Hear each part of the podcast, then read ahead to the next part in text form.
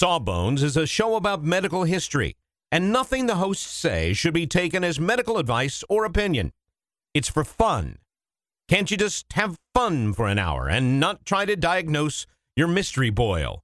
We think you've earned it.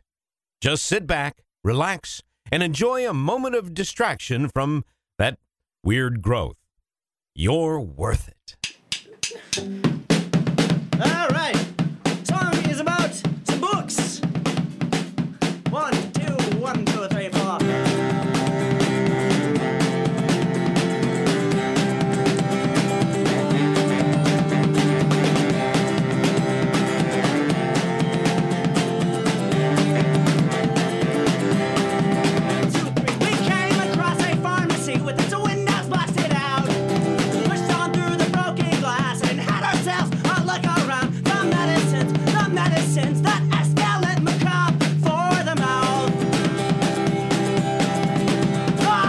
Hello, everybody, and welcome to Sawbones, a marital tour of misguided medicine. I'm your co-host Justin McElroy, And I'm Sydney McElroy. and it's, I mean, it's happening, Sid. I, I don't know how else to say it, but it's, it's, it's happening.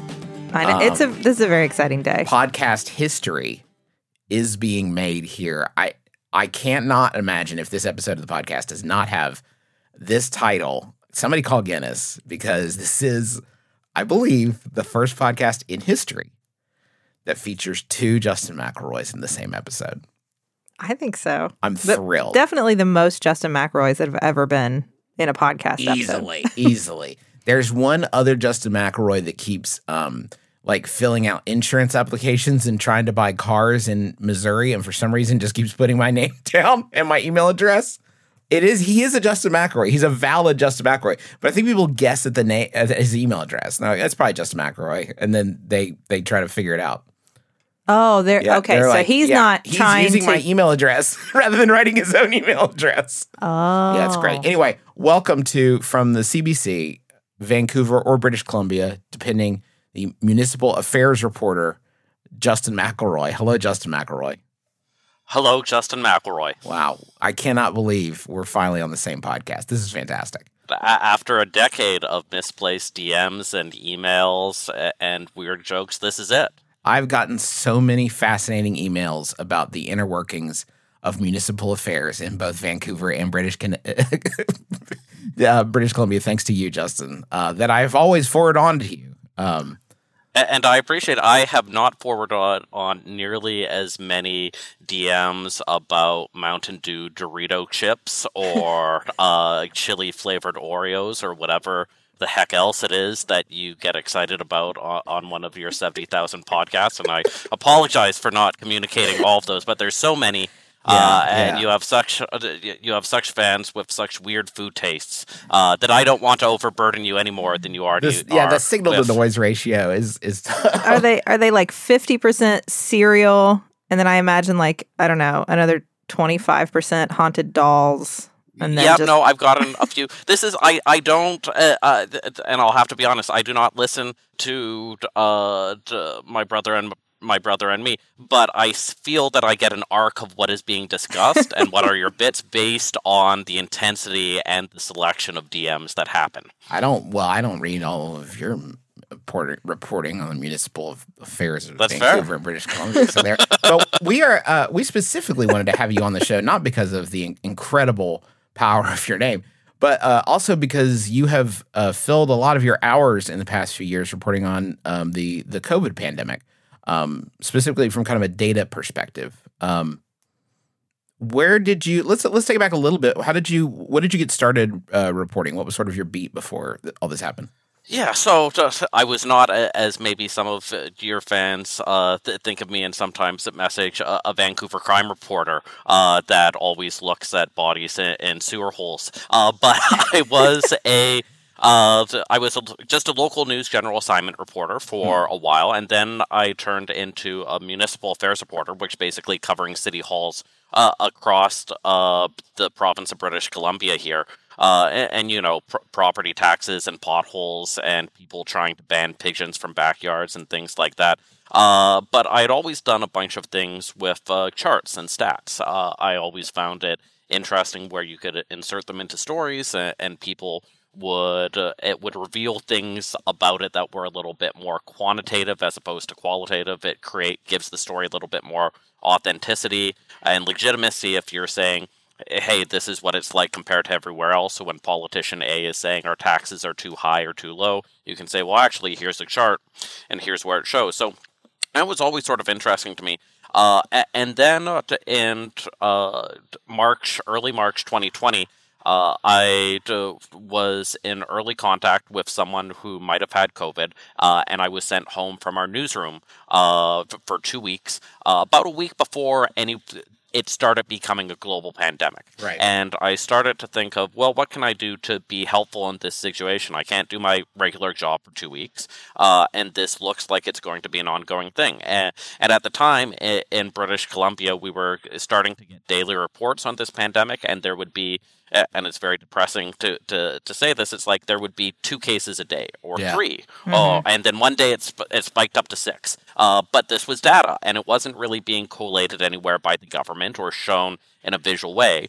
Uh, and so I said to my bosses, "What if I tried doing this for a little bit?" And uh, we'll just see if it's useful. We'll see how the audience reacts, and we'll just do it once a day. Uh, and they said sure. Uh, and from doing it once a day and saying we'll see how far it goes, went from 18 months where literally every single day that the data was delivered, which was either five or six days a week.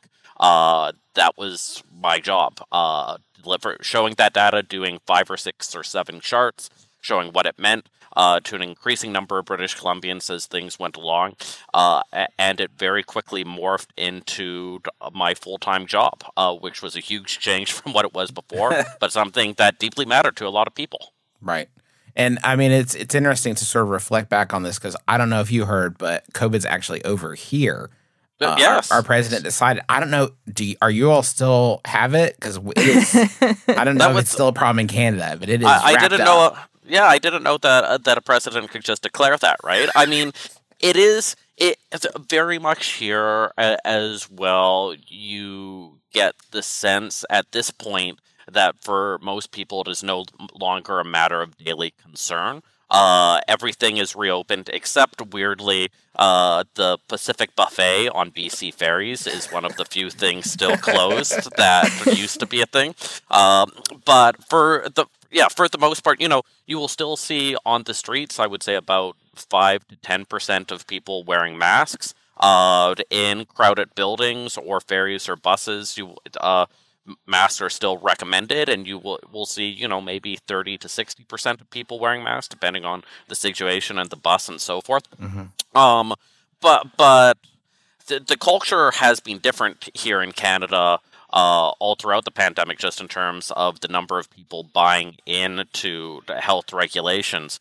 Uh, and but in terms of a declarative statement from our prime minister or premier, no, that hasn't happened. Although you can certainly see, even compared to three or four months ago, there's been a big shift in terms of how people are reacting. It's it's really weird for me to think. Um, so I'm currently doing one of my stints in the hospital. I periodically will work in our local hospital, um, taking care of patients there, and it really feels like people have just stopped thinking about it. To- to- no, no one is concerned to take you back to that beginning phase, Justin, how did you? St- I remember, uh, and I'm sure a lot of people have this experience of, especially pre-vaccines, sort of obsessively refreshing our county, uh, or actually it was the state right uh, website that would show the cases. Initially, the state the before the, sta- county got rolling. Yeah. yeah, the state website, like every single day as the new reports come in, we were absolutely beholden to that data. How did you um how did you sort of pro- process that early data where it's it's uh there's so few cases coming in and watching it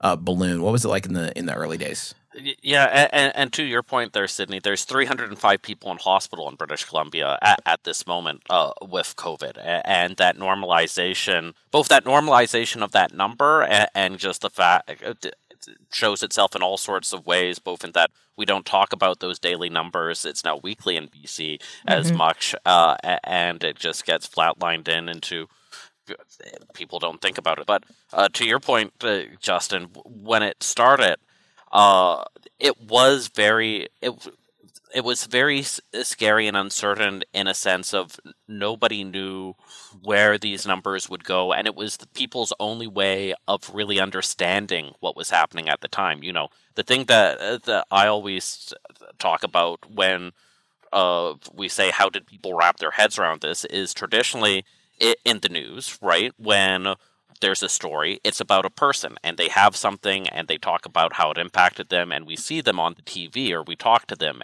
and it's very individual focused. But at the beginning of the pandemic you know you couldn't go into someone's house and and film them Right. and say how they were feeling. It was something that was spreading invisibly in a sense. And so people had no conception of how bad it would get and you know what does 10 cases mean in a day? What does 50 cases mean in a day? What does 100 or 200 and what does that mean for my sense of are things getting better or worse? Or my chances of getting covid? You know i would have so many questions that would come in every day in the first few months of people asking is it safe for me to do this activity or is it safe mm. to me to do that activity and i would have to say you know uh, i am uh, i report on city halls right uh, I, I, I am looking at the numbers and i can show you the trend line and i can tell you uh, better than most, you know, are things on an okay trajectory right now or things spinning out of control?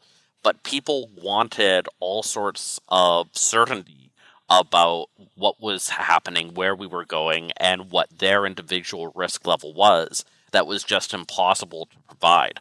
Uh, and uh, like you said, once people started getting vaccinated, I think it stopped mattering as much, sort of those daily numbers coming in, sort of like the stock market each day. Uh, it just receded as to, okay, that's interesting.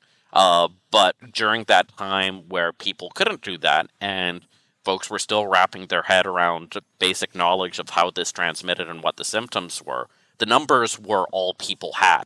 Uh, and if you were dealing with the numbers every day, uh, it meant people really cared about what you were saying and how you were communicating it.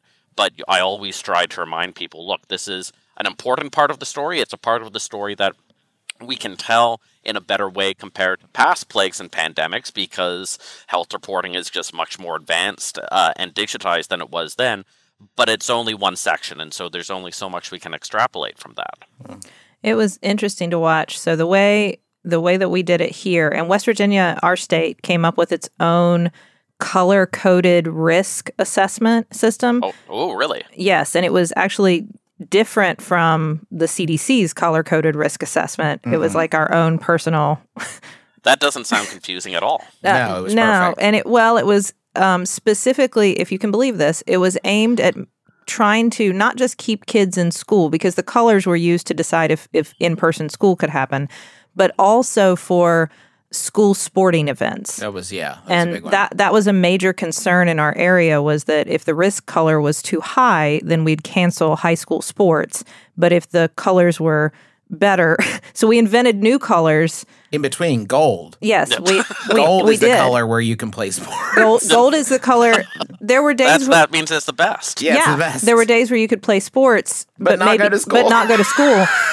And the and the entire county. I mean, I'm, I'm sure this was true all across the state. The entire county was obsessively watching, Yeah. like refreshing for the moment that the state would announce each morning, or the county would announce each morning what our color was. What is our color? What is our county color? And then immediately this social media storm from angry parents or happy parents or Right. No one know. liked what color ended up. No, that had to be a rough No. gig. how, how often did the colors change? I'm curious.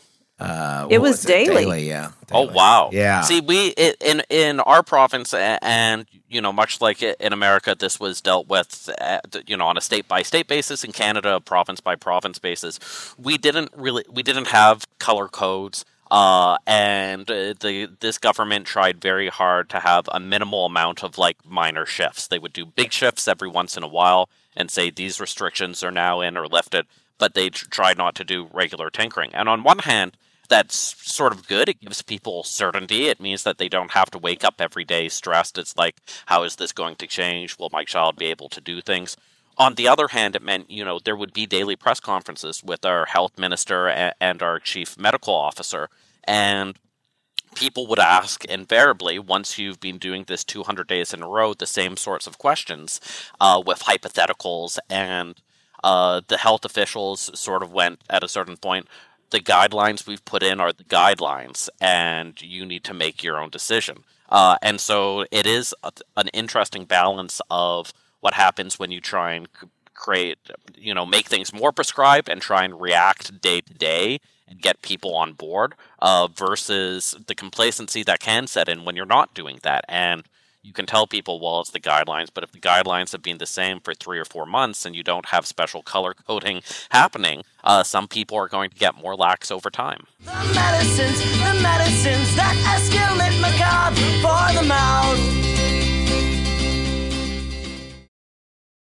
Sydney, you know how you're always saying that you'd like to build a Justin McElroy fan site full of all your favorite quotes, clips, videos, and hunky pictures of beloved podcaster Justin McElroy? I don't remember. Well, there's sa- no need to wait any longer, Sydney, because Squarespace is going to make it easier than you could possibly believe to make a website uh, all about your favorite hunky podcasting superstar. I don't think I was going to. Squarespace, what is it? It's a tool. Think of it as the palette, the palette of a web design artist. But you don't have to be a web design artist. You could just take stuff off the palette that is created by real people that know what they're really doing and put it from the palette onto the easel. The metaphor is broken down. Basically, you're going to be able to create great looking websites that have fantastic customer support and help you unlock your creativity and do whatever you want to with your small business or podcaster obsession. You can sell products. You can uh, post your videos. You can share your stories about how Justin has shaped your life and is also a fantastic father.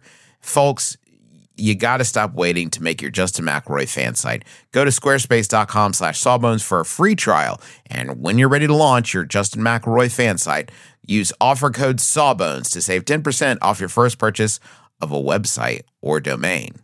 We have just started rehearsing for the summer theater. That's right. Summer starts in March around these parts, and that means we don't have much time at all in the evenings to make dinner.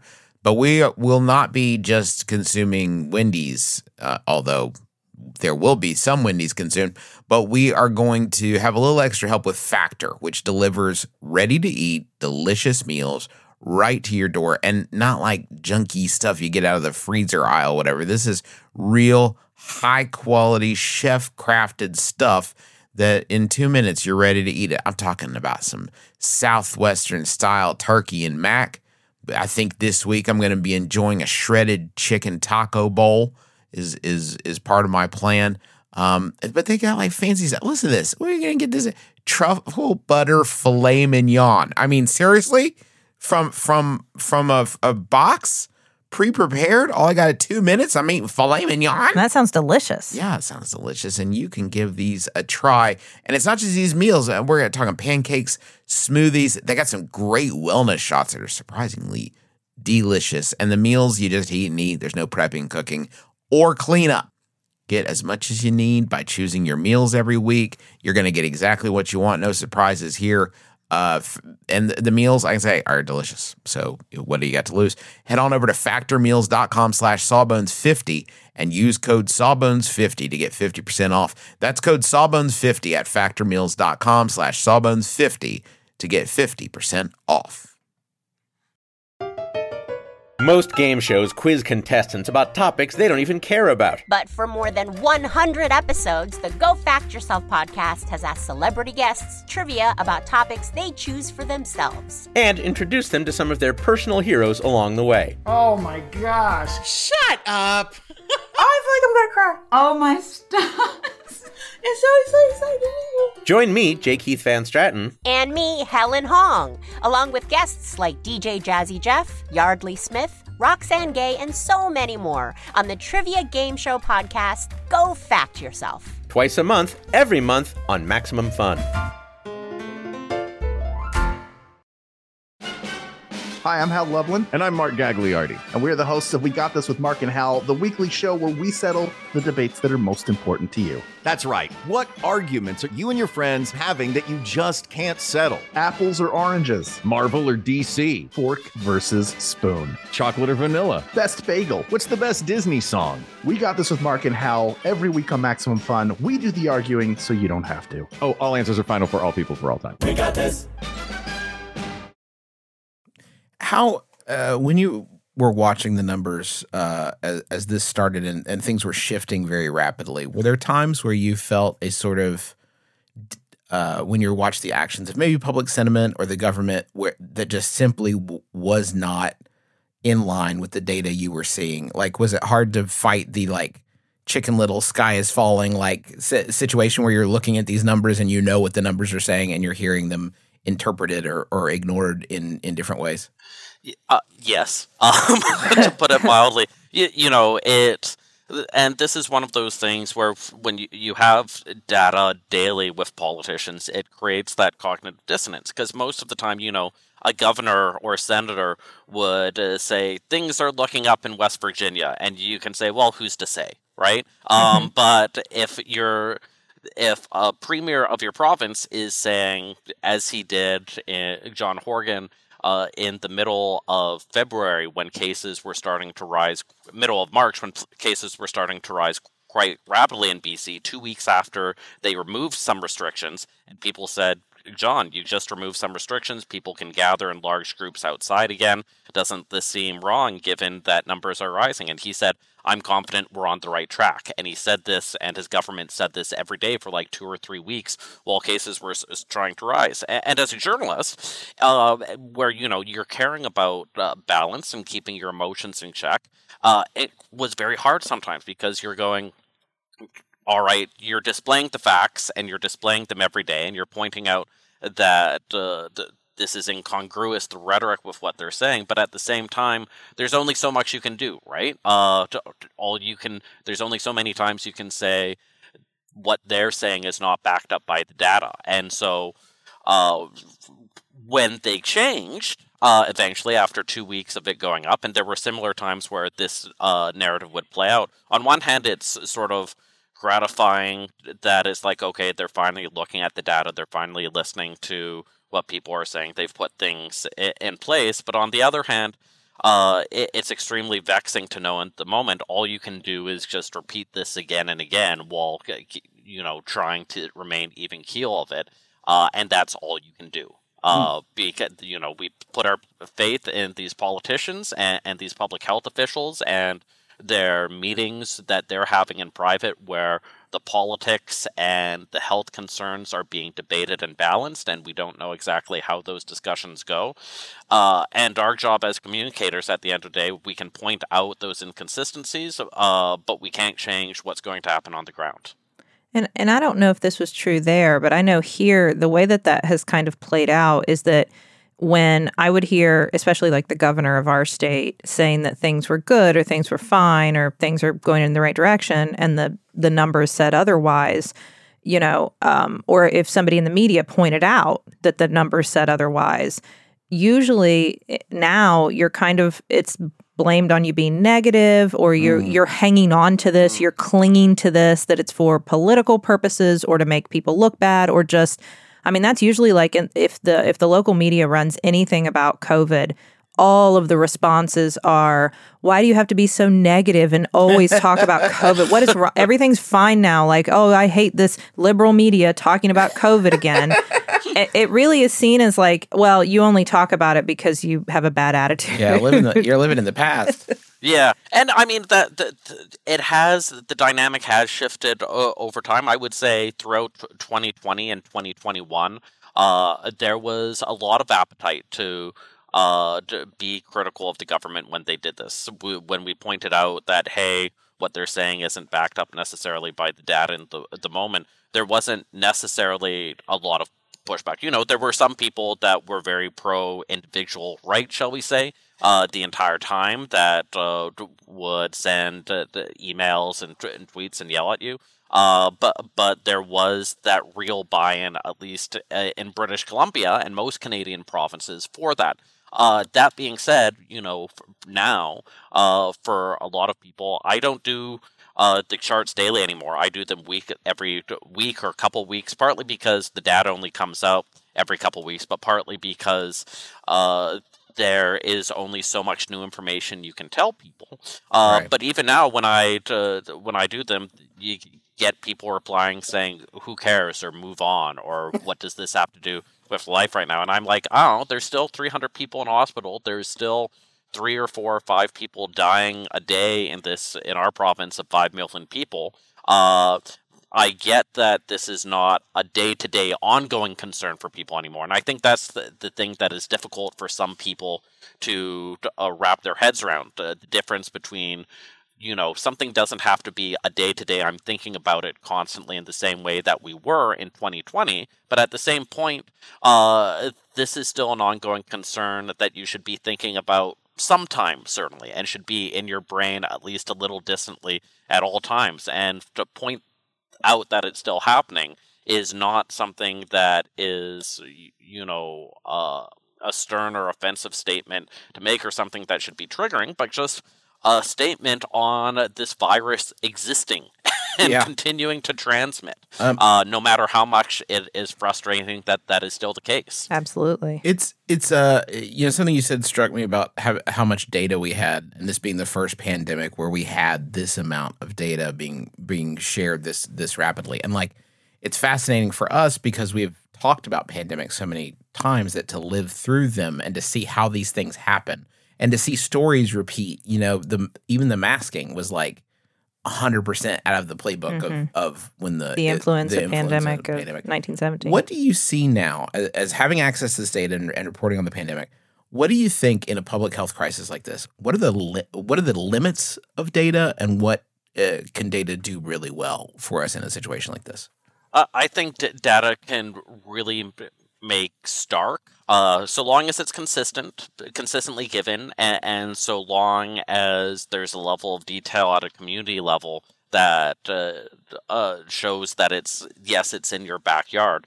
Uh, it makes it hard for most people uh, to deny its existence, to deny th- or to argue the fact of whether something is increasing or not. You know, we're v- very visual people, right? If uh, Right. Bob down the street is fine and everyone on my block is good, then what do I have to worry about? Well, if you have this every day um, and it's creeping up, yeah, sometimes people might be skeptical, but as soon as Bob does get it, you go, okay, well, I guess that that data w- was correct. And to have that on a daily basis and, and you know, it's not going to convince everyone, but I think for a large portion of the population, it really helps them wrap their head around things and adjust in a way that is much harder to do, or certainly much more emotionally laden if it's all just you're hearing anecdotally what's happening.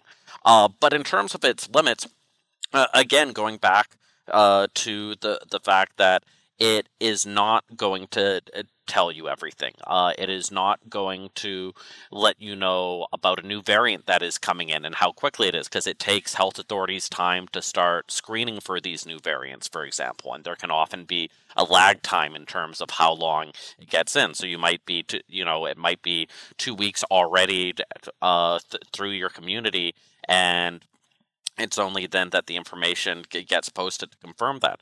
Uh, and by the same token as well, it's still not going to convince everyone. Uh, and you know, we this is a debate that happens across all sorts of political and policy issues now. That there is one group of people that go, if we just present the data in a right way, surely people will agree that what we are doing or what we are proposing makes sense. Uh, but Sydney's shaking one- her head. right? But there, Yeah. a, the, a, there's some people that are, are never going to buy in. Uh, the the way that they come to conclusions, uh, spreadsheet is not going to help. And b, uh, the thing is, there can always be different data points, right? There would be times during this pandemic that I would say. Look, the overall like hospitalizations across the province are down twenty percent in the last month. Things are looking sort of good, and somebody would say, well, what about uh, you know what about this right hospitalizations in this specific place or i'm seeing over the last two days the total number of daily admissions go up in these places and i would say sometimes it's like look, those are certainly points uh, that you can make an argument that things right now are getting worse or flip getting better, depending on what they're showing. Uh, and everyone can interpret things a little bit differently. And so there's not just like this king data crown that is going to get everyone on side with the same framework. How did Well, you? Oh, sorry, go ahead. I, and I, you know, what worries me now is um, our number. I mean, they're still reporting our numbers to some extent. Uh, we still get like the county alerts, but they're not colors now. It's like high, medium, or low. Um, so we still get that, but so many people um, started doing home testing. And there's so much um, on one side, I'd say there's still shame associated with getting COVID. People who don't want to admit that they did because then it somehow reveals that they broke some sort of guideline. And then on the other hand, there are people who don't want anyone to know that they have COVID or their child has COVID or whatever because they need to go to work or they need their kid to go to school and they can't afford to be out for it.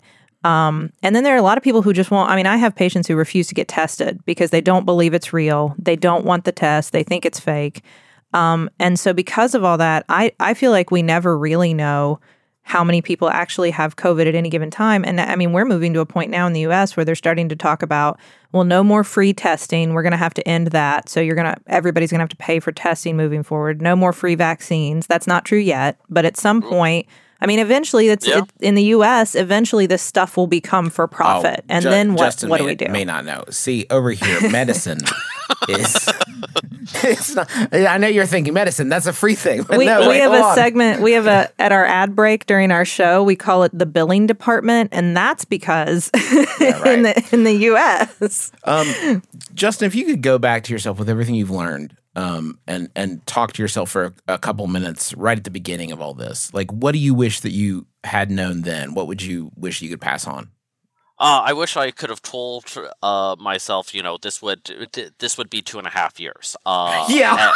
and- Well, oh, now hold on, Justin. Before you say that, are you sure? Are you sure that Justin then wants that in for? I remember looking at Yeah. people saying like. 12 to 18 months and thinking like absolutely no way on earth is this 12 to 18 months you know, I th- th- yes, there is that risk. However, I go, you know, if I had known that, then maybe some of both my thought process of uh, how long this would take, but also the way I communicated it, where it's like, you know, a lot of us went once the vaccines are in place, things will be fine, right? To quote, fine, and then Yep. when it's not, and you go, okay, once we get through this var, once we get through the Delta variant, things will be fine, uh, and that's because it seems like it, but to just to have more skepticism and caution in how you're communicating it to people, both so they don't get false hope, and b so you know people don't become more cynical about the virus over time, and you know the well we're all going to get it and it's going to be here forever, so why should I care uh, even a little bit about trying to protect myself? That's one thing uh, th- that would have been helpful uh, to think about early on, and then you know the other thing is to just block out much more the uh, amount of anxiety and people yelling at you uh, one way or the other about how you should be looking at the pandemic differently, right? Uh, Yeah. And it was, you know, I went from someone that people cared about a little bit if they cared about local politics or thought it was funny that I had the same name as a famous podcaster to someone that lots and lots of people in this province suddenly started caring about when he would put out the charts and what he was saying about how the pandemic was going. And uh, you know you start uh, looking at too many replies and start debating with people a little bit too much and knowing okay this is uh, this is a health crisis this is not something where i need to have online brain worms of of arguing with folks uh, knowing early on that yeah, this is going to last a bit. There's going to be all sorts of people with all sorts of arguments and anger and anxiety towards this the entire time.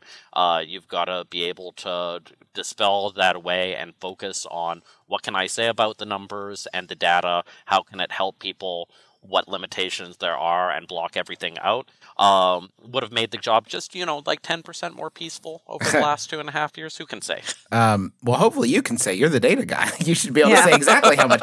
do you, do you now are you tracking like we do here who's how many people are vaccinated how many people what percentage of this area you're following all that too because that's Yeah, been yeah. that's been a struggle here so west virginia our state jumped out ahead once the vaccines were available and we had the we were like vaccinating people at the fastest rate which um, even I mean, and not just sheer number. We have a very small population, but but our rate was really good, and we were top It's of the actually nation. commensurate with the your province. It's right around that, right? Like Oh, four- around like we got to about so we got to about like 93 94% for first doses Wow. Oh my Um, gosh. No, no, we're no, no, no, no. We're not, not, no, no. We, we jumped out in the lead, but it's because we were incredibly efficient at delivering vaccines, not because we had a population that was accepting of vaccines. We are now, if not 50th, we're very low. We're, yeah, we're 58. So you Where- started off with a bang, and then, but the the second tier of people th-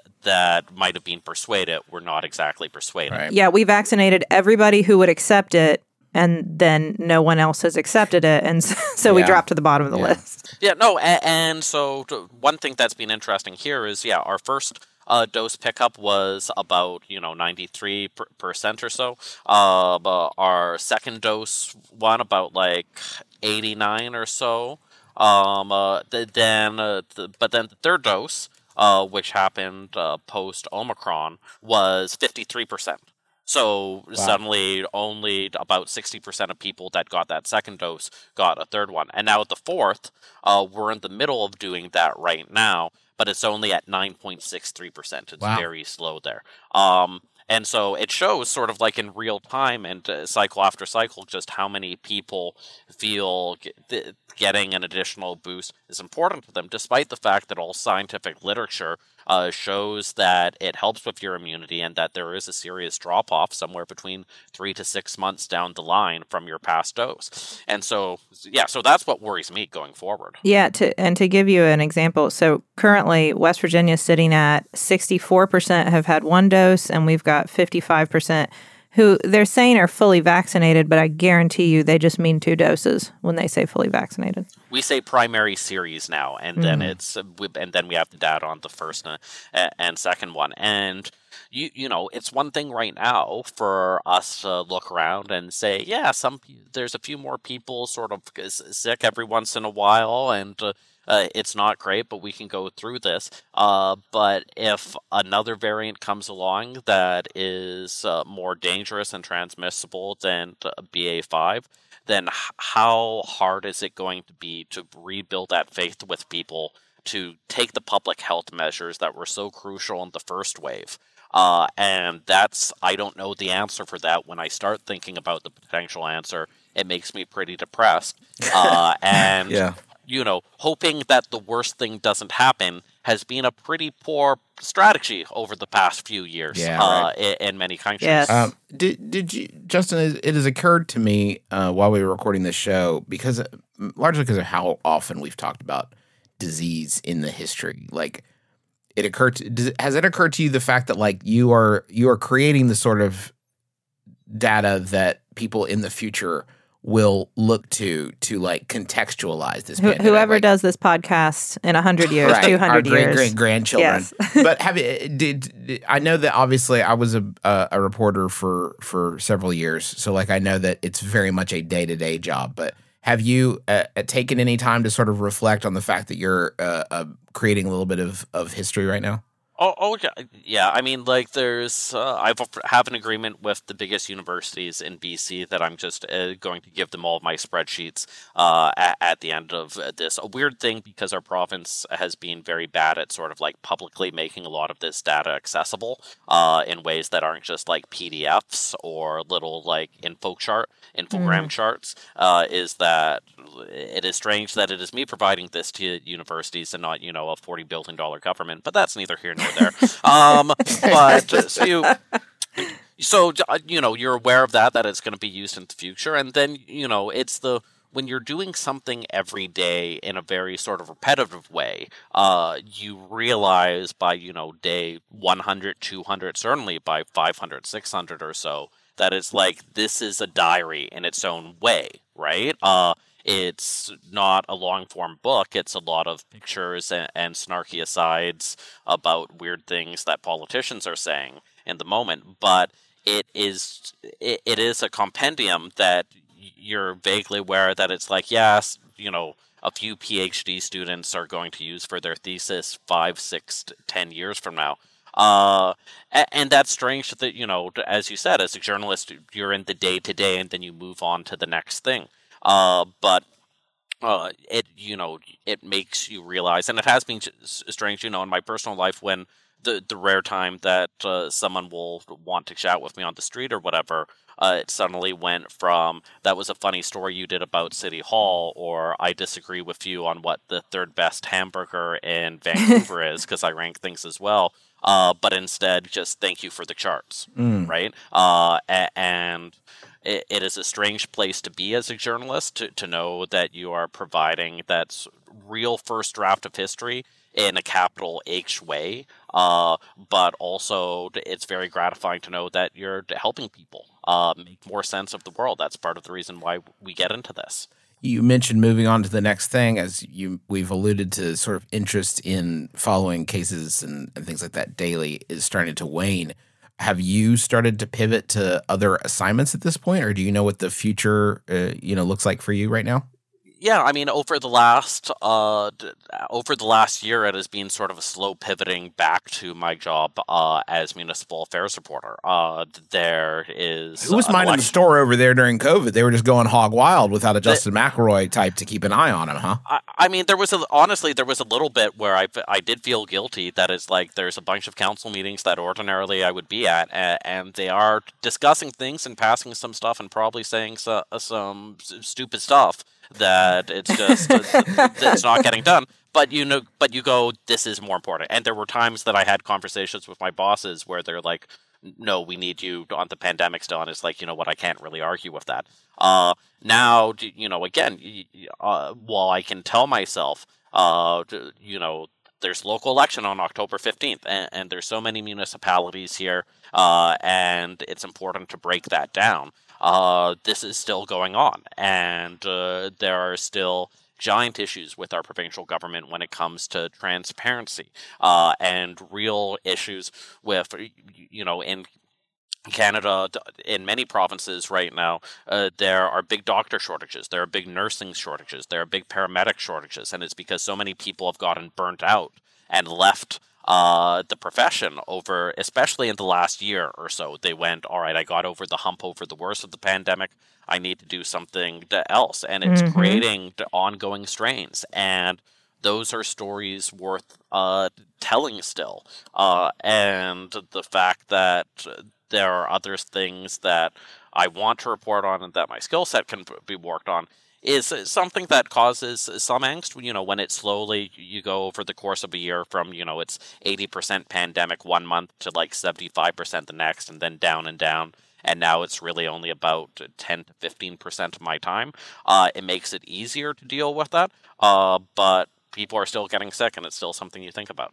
Well, I appreciate you doing that because I leading a team of of medical students and residents through the hospital who are uh, they're already burnt out and they haven't even embarked on their careers in our understaffed hospital and um, screaming in the hallways covid is still happening how does no one know i really appreciate that you're telling that story because it feels that way uh, especially a lot in the work that I do, that uh, well, all of us in the medical profession are doing, that the pandemic just kept going, except nobody was paying attention anymore, except us, because that's our job too. Yeah. And uh, the the split between people that have to care and react to it every day versus the vast majority of people that desperately mentally want it to move on for all sorts of valid reasons. But when you i can't imagine when you don't have that choice uh 9 to 5 uh the, it must create such a, a, a weird and sometimes disheartening mental split hmm It absolutely, and we, we're seeing the same thing. Um, we can't, we just can't get things done in the hospital the way we used to because we are so chronically understaffed in every on every level. Justin, what's the uh, best way for people to find your work out there? Uh, uh, they can go to. Uh, I don't know if you know this, Justin, but I have a website called justinmcelroy.com. oh yeah, I uh, know a little something about it, Justin. uh, might have come up. Uh, uh, they can go to cbc.ca slash bc if they see any stories about local politics. Chances are I have written it. Uh, they can also check me out on the poison machine known as twitter.com at j underscore McElroy. Uh, you, you have done a better job than me of disassociating from that website, uh, and kudos on that. Um, and uh, I am also on TikTok as the other Justin McElroy because sometimes a bit is too good to pass up. thank you so much for joining us today, and yeah, thanks thank to you. I for- really enjoyed this. for listening. Uh, we will be back with you uh, next week. Thanks to taxpayers for use of their song Medicines as the intro and outro of our program. And thanks to you for listening. We'll be back next week. Until then, my name is Justin McElroy. I'm Sydnee McElroy. and as always, don't drill a hole in your head.